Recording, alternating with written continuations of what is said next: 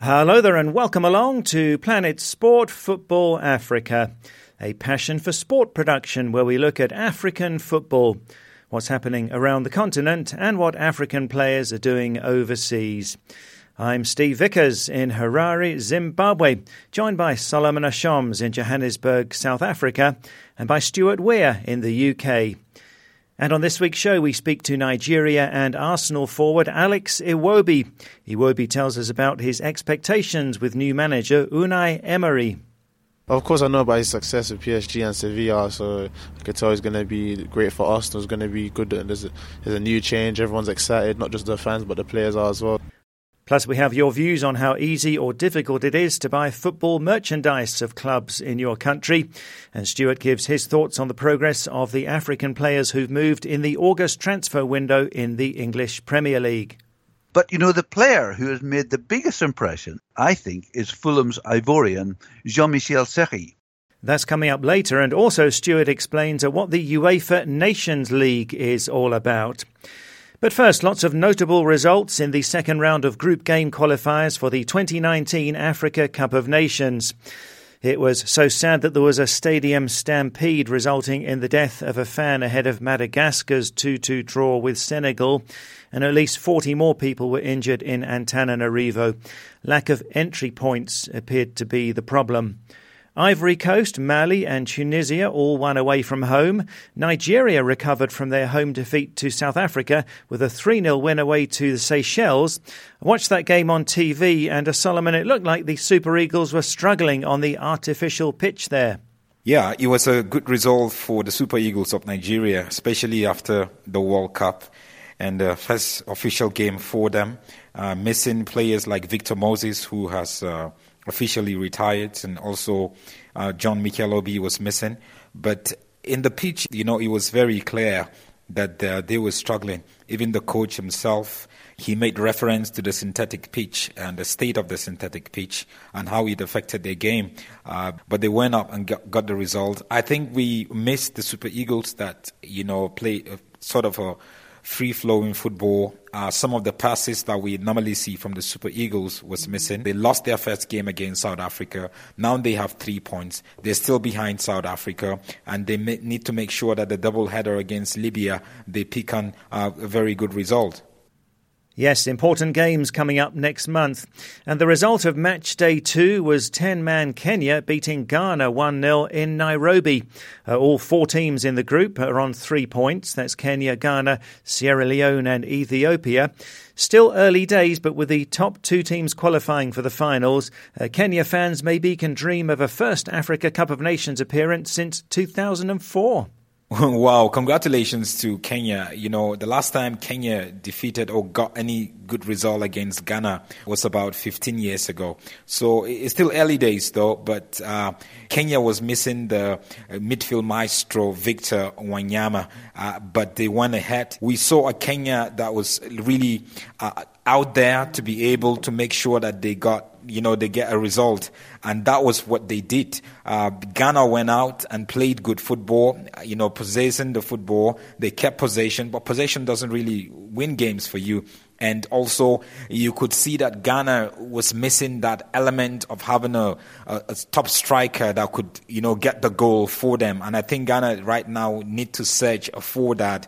But Kenya in itself, it's really shown how Kenya has matured, how Kenya has moved from a place where you play casually. I think they used to play casually, but now you play to win games. So, congratulations to Kenya, getting closer and closer. Yes, it would be great to see Kenya back at the Nations Cup. In other games, Egypt beat Niger 6 0. Mohamed Salah getting two goals, two assists, and two penalty misses. Next year's Nations Cup host Cameroon were held to a 1 1 draw away to the Comoros. Uh, that was the first game in charge for coach Clarence Seedorf, so not the impressive start that fans were expecting.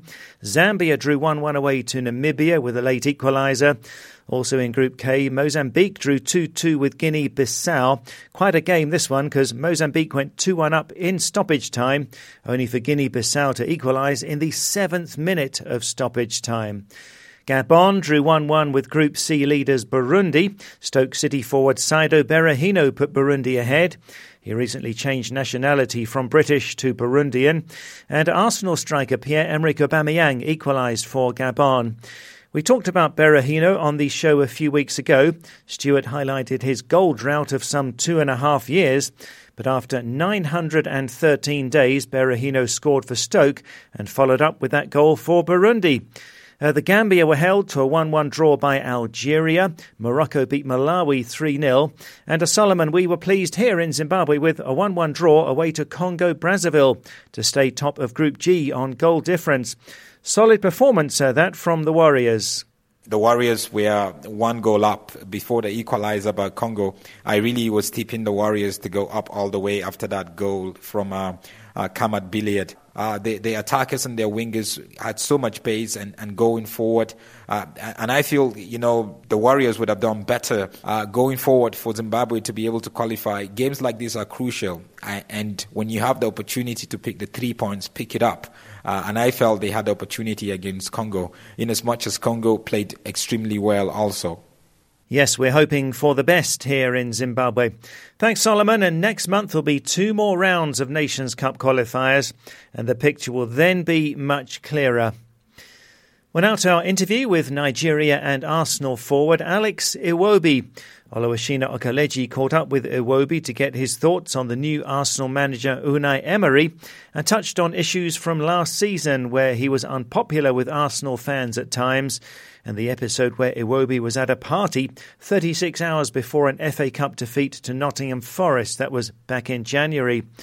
Well, first, Oluwashina asked Iwobi for his reflections on this year's World Cup in Russia, where Nigeria went out at the group stage after a late goal saw them lose 2 1 to Argentina, when a draw would have seen them through to the round of 16. Um, yeah, of course. Uh, we had a lot of hopes and believed that we could do well. We are very proud of ourselves. We're going to take the positives, of course.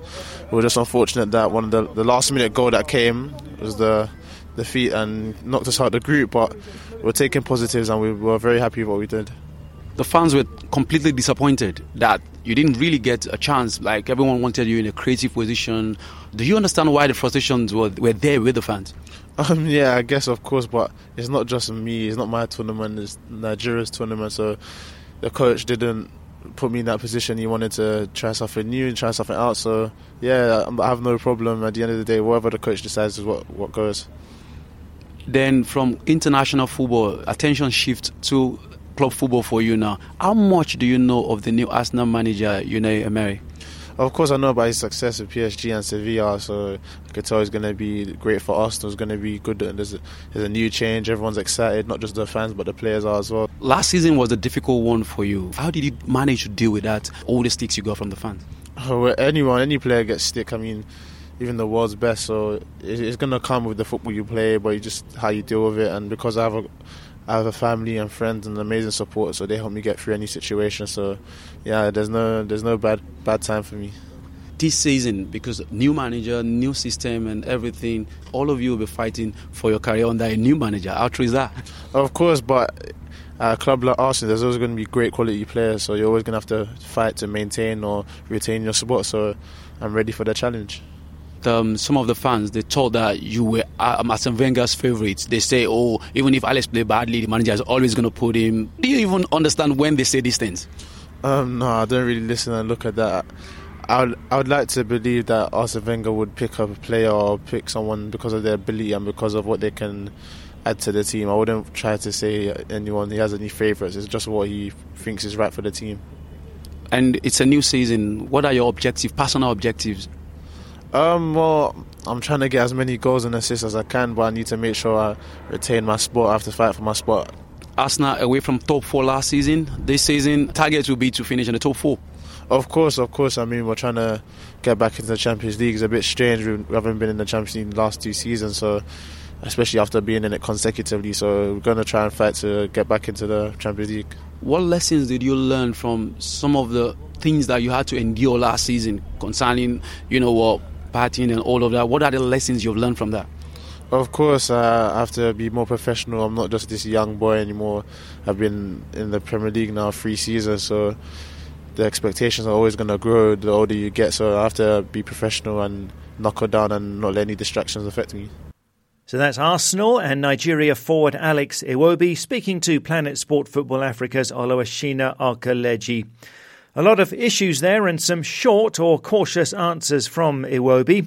Uh, Solomon, do you think that Iwobi is making progress as a player?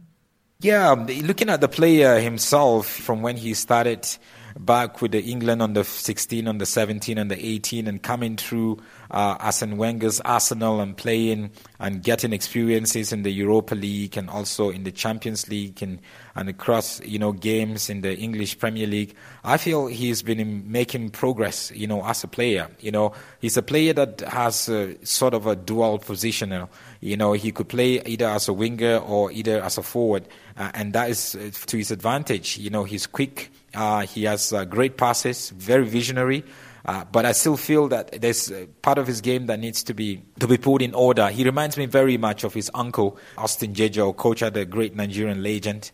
Uh, when he was playing for Eintracht Frankfurt back in the day in the 90s, I remember very well. He, he used to play the, the, same way. Like sometimes you you wonder what sort of vision uh, he has, and a bit careless and uh, not really confident in front of goal, but I guess with age comes maturity, and he's going to mature and, and, and come in through. You know, we've seen him score some crucial goals for Nigeria, also Alex Iwobi. So we definitely expect quite a lot more from him. He's making progress. Didn't get caught a bit at the World Cup, but I feel hopefully this is the season that we're going to see quite more of him. You know, last month he just extended his contract uh, with Arsenal, uh, you know, to 2023. So they definitely see a lot of potential in him. Uh, and and not just for Arsenal but for the Super Eagles. Right, and uh, Stuart, what are the indications so far, uh, four games into the season, as to what lies ahead for Iwobi at Arsenal? Well, Steve, Alex Iwobi got his first start for Arsenal in 2016, just short of his 20th birthday. But the problem he's had is similar to all young players at big clubs, is simply getting enough game time.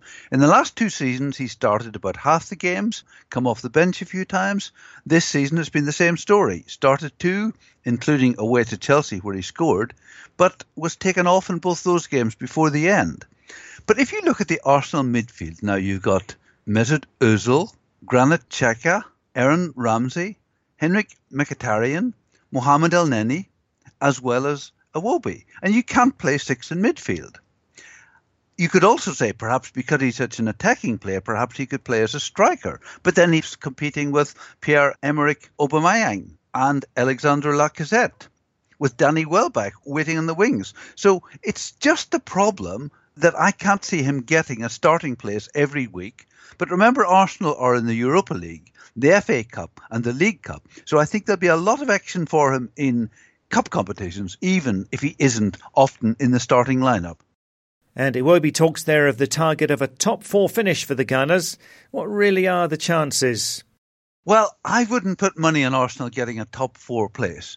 Their record so far is 1 2, lost 2. They, of course, have a new manager, Unai Emery, who is completely new to English football. The other thing is that they're in the Europa League playing on Thursdays, and that takes a bit of getting used to because it changes the training structure of the week. Now, it's very early to make predictions, but you already have the feel that Manchester City and Liverpool have already pretty much booked two of the top four places. Chelsea have won four out of four. And that leaves Manchester United, and don't forget they were second last year, Tottenham and Arsenal effectively chasing one place in the top four. This could well come back to bite me later in the season, but I just don't see Arsenal finishing higher than fifth or sixth. And last season, of course, they were sixth. And uh, that's our question on social media this week. Can the Gunners manage a top four finish? So Stuart thinks no. Alex Iwobi says it is the target, and they've got new manager Unai Emery. So will that be a positive or a negative factor? Uh, can they finish in the top four and qualify for the UEFA Champions League? You can go to our Facebook page, Planet Sport Football Africa, or send us a WhatsApp to plus four four seven nine double five two three two seven eight zero. That's plus four four seven nine double five two three two seven eight zero. Well, this is Planet Sport Football Africa, brought to you by Passion for Sport. And you can download our app and listen to the show anytime and access past programs too in our archive. To download, go to the Play Store or the Apple iTunes App Store and enter Planet Sport Football Africa. You can also listen on our new look website, planetsport.tv. Our other shows are there too. That's Planet Sport and the Planet Sport Rugby podcast. And you can read interviews with various sports stars, including Christian Atsu of Ghana and Collins Fai of Cameroon. And you can find out more about the Planet Sport Football Africa team in the About Us section with pictures of the team members. So that's our new look website, planetsport.tv. And now we turn to social media. Last week I was at the Amex Stadium in Brighton in the UK and I looked at the huge array of merchandise that Brighton and other English Premier League clubs have to offer. Uh, there were jerseys, caps, pens, watches, school bags, pillowcases, and numerous other items. I bought myself a Brighton and Hove Albion doormat. Well, merchandise sales can bring a lot of much needed income to clubs, but many clubs in Africa have very little merchandise on sale. So last week we asked, how is it in your country and with your favourite local team? On Facebook, Moses Al Hakim says, Well, here in the Gambia, we're lacking that with our local clubs. We only get the tops of other foreign clubs at the market. I support Manchester United and I have their top, but they're sold at costly prices. On WhatsApp, Mohammed I. Kinte, also in the Gambia, says, Hello, Planet Sport Football Africa and its wonderful listeners around the globe. Well, thank you for that, uh, Mohammed. And Mohammed continues saying, Well, really, in terms of our football clubs in the Gambia, merchandise is minimal or not available at all compared to European clubs. So here we fans do buy merchandise from clubs in Europe like jerseys and caps. I was following my favourite local club, Wallidan FC, but I haven't seen a store where they have their materials on display, says Mohammed. Uh, Siku Lawrence got in touch about the situation in Uganda. Well, on the contrary, says Asiku, here in Uganda, football fans have embraced the local league in such a short time that in matches at the stadium, stands are filled with different colours of the local teams. This has helped us to improve the league in such a way that clubs have attracted sponsorship from local and international companies. Here in Uganda, it's now easier to acquire club merchandise, although replica shirts for international clubs are cheaper than for local clubs, says Asiku. Thanks for that. Uh, to Malawi, and Henry Wallison says, Here in Malawi, it's uncommon to have merchandise. And Alfred Mdimba, also in Malawi, agrees, saying there's very little merchandise of local clubs in Malawi. There are caps, scarves, and t shirts to a small extent. Only two major clubs, Nyasa Big Bullets FC and Be Forward Wanderers, have them. But it's a good initiative as it boosts finance and awareness, says Alfred. Blessings Nyirenda, also in Malawi, says there are many football lovers here. People can buy merchandise in huge amounts. Uh, not sure, though, if Blessings is referring to Malawian clubs or to European clubs there, though, in the light of the comments from Alfred and from Henry. Odipo Morris is in Kenya. Gor Mahia, the Kenyan champions, have an array of merchandise, says Odipo. However, the market is not properly regulated to protect their products from pirated ones. I never buy because most of the times I'm away from the club headquarters. I'm not sure whether what I see on sale is original or pirated. And that point about the situation in Kenya is echoed by Charles Ciele. Here in Nairobi, you won't find original merchandise as in other parts of the world, says Charles. What's available here is fake. And yes, that's a very important point because as the aim of selling merchandise is to bring income into the clubs, the cost of original items when they're available can be relatively high. And meanwhile, the issue of pirated items is a big problem all around the world. A pirated team shirt will be cheaper and therefore more affordable, but none of the money that you pay for it will go back to the club to help the club grow. Barang Sane is in the Gambia. In my country, says Barang, football items are not available for local clubs in the market. Only foreign clubs are available, the likes of Manchester United, Arsenal, Liverpool, Chelsea, Real Madrid, and Barcelona. I think due to their financial status, says Barang. And Nfali Bojang, also in the Gambia, highlights another challenge the ability of clubs to afford to buy merchandise to sell to their fans. Here in the Gambia, says Nfali, clubs don't have enough merchandise to sell. My local team is Real de Banjul, but their fans can't buy their merchandise because it's not available. And Kuyasan Sise emphasizes the same point, saying, This is very sad for my country, the Gambia, and for countries in Africa at large, says Kiasun. We don't have such facilities to make our own merchandise for sale. And uh, finally, a voice note uh, from the Gambia on WhatsApp from Ansumana Sonko. Having football material or this merchandise, as you're mentioning, is always a problem. But now the big question is get the finance or that's a problem in Africa. Most of these local teams, they lack sponsors. The finance is their number one problem. Thanks there to Ansumana Sonko. And yes, that's the problem for many clubs in Africa that they lack the funds to invest in merchandise. So last week, Solomon highlighted how advanced it is in South Africa, where many clubs have a lot of merchandise on offer, but that there's very little in Nigeria. Here in Zimbabwe, clubs have tried now and then, especially with replica jerseys, but the cost is around $50 and many fans would rather buy a cheap jersey in similar colours rather than the original. Other merchandise has been very rare here. Uh, one club tried its own branded bottled water once, but uh, it didn't take off. We heard there from Uganda that clubs are making progress with the sale of merchandise. Let's hope that countries like Malawi and the Gambia will take advantage of this money making opportunity. Thanks so much for all of those comments. So, this week we're asking Can Arsenal manage a top four finish in the English Premier League? We heard earlier from Arsenal forward Alex Iwobi. He says that is the target, but uh, can the Gunners do it? You can go to our Facebook page, Planet Sport Football Africa, or send us a WhatsApp to plus 447955232780. That's plus 447955232780. Well, the English Premier League is back this weekend after last weekend's international break. The big game is Tottenham against Liverpool on Saturday. Uh, Stuart, before we get on to that one, give us your thoughts on the African players who moved in the August September transfer window.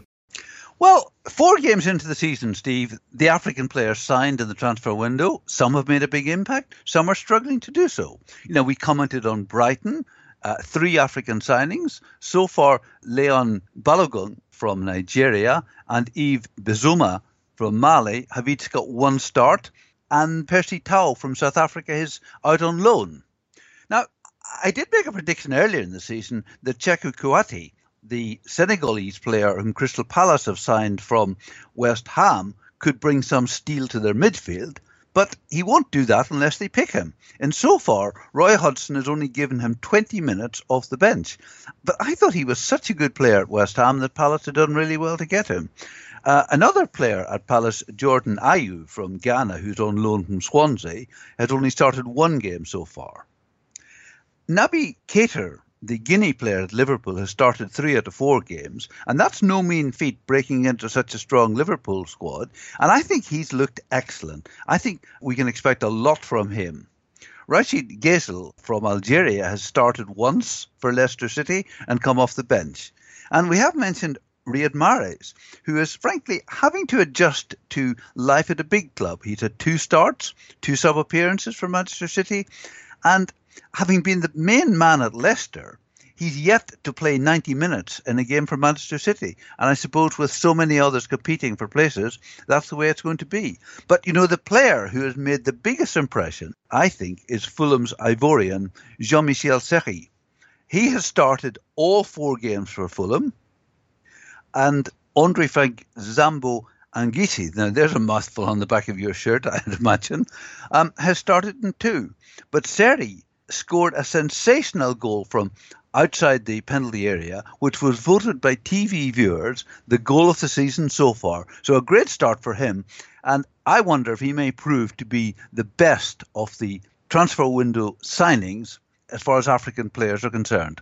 Well, Stuart, I must say, great prediction this uh, from you on uh, Jean Michel Seri because you mentioned him before the start of the season as an African player to watch, and uh, he's been outstanding as well as that great goal, a super assist in the game against Brighton two weeks ago. And uh, what are your thoughts then on the Tottenham Liverpool game on Saturday? Well, Tottenham at home to Liverpool has the prospect of being a really cracking game. Liverpool have started with four wins out of four, but of course they've yet to play any of the top teams.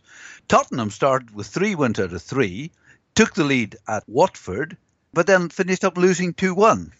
They did, of course, have that really remarkable 3 0 win away to Manchester United. That the game is at Wembley, as Tottenham's new stadium is not ready yet, might be to Liverpool's advantage. There's also the unknown quantity that the game coming immediately after the international break, and you could ask which club's players will be fresher from that. I think it's hard to call, but a win or a draw for Liverpool would certainly send out a strong message about their potential to be Premier League champions. Yes, and uh, Stuart, the UEFA Nations League is underway. It's a brand new competition, and some of the games are being screened in Africa. Uh, there was Spain beating Croatia 6 0, the standout result so far, with a heavy defeat uh, for the World Cup runners up.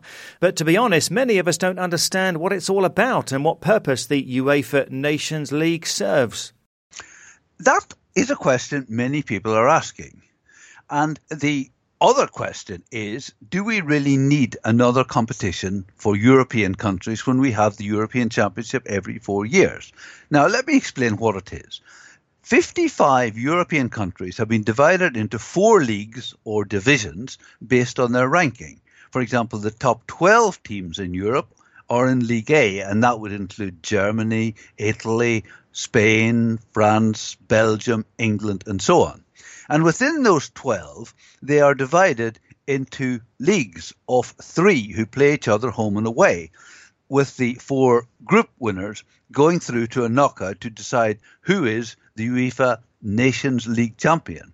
And in the lower divisions, there's promotion and relegation. So you can lose your place in the top and you can move up. One reason behind the establishment of this new competition was the frustration with meaningless friendly internationals where normal football rules were suspended, to the extent that on occasions, quite literally, a team would come out for the second half with 11 new players. The new competition now gives countries the opportunity of playing competitive games against other European countries of more or less equal standard. And it also means that the FIFA rankings will no longer be based on these meaningless friendlies where managers are more interested in trying out new players than actually winning the game. But you know, one implication for Africa, I think, is it may be more difficult in future for African countries to play friendlies against the top European nations, as the new competition will fill most of the international window slots. And just a little comment about what's happened so far in the competition. England lost their opening game to Spain 2 1. Now, that brought the World Cup semi finalists down to earth with a bit of a bump. But as I said at the time, England's record in the World Cup was to play seven, winning three against Panama, Morocco, and Sweden, losing three, plus a win on penalties, which I don't think really counts as a win, and in losing to Spain, I'm afraid England continued a rather frustrating sequence of failing to beat any of the top teams in world football for many years. Well, so a lucky run at the FIFA World Cup for England, perhaps, with hindsight. Thanks, Stuart. A couple of quick stories before I go. A few weeks ago, we had an interview with an ambitious 19 year old Gambian, Modu Lamine Marong. He went to Sweden to train with the club and he got signed for a Division 3 side, Jonsered IF, as he hopes to end up with one of the big sides in Europe. Well, Modu has made his debut and he tells us he scored both goals for his team in a 2 2 draw. Uh, Modu is a listener to Planet Sport Football Africa, so thanks for sharing that with us and many congratulations to you, Modu, on the great debut. And congratulations too to Liberia's President George Weah, who at 51 has become the oldest international on record after playing against Nigeria on Tuesday in a friendly. Uh, this according to a leading group of football statisticians. Liberia arranged the friendly in Monrovia to retire the number 14 shirt, which was worn by George Weah for the national team. Well, that's it for the show for this week. From me, Steve Vickers in Harare, from Solomon Ashoms in Johannesburg, and from Stuart Weir in the UK. Thanks a lot for listening. And Planet Sport Football Africa is a passion for sport production.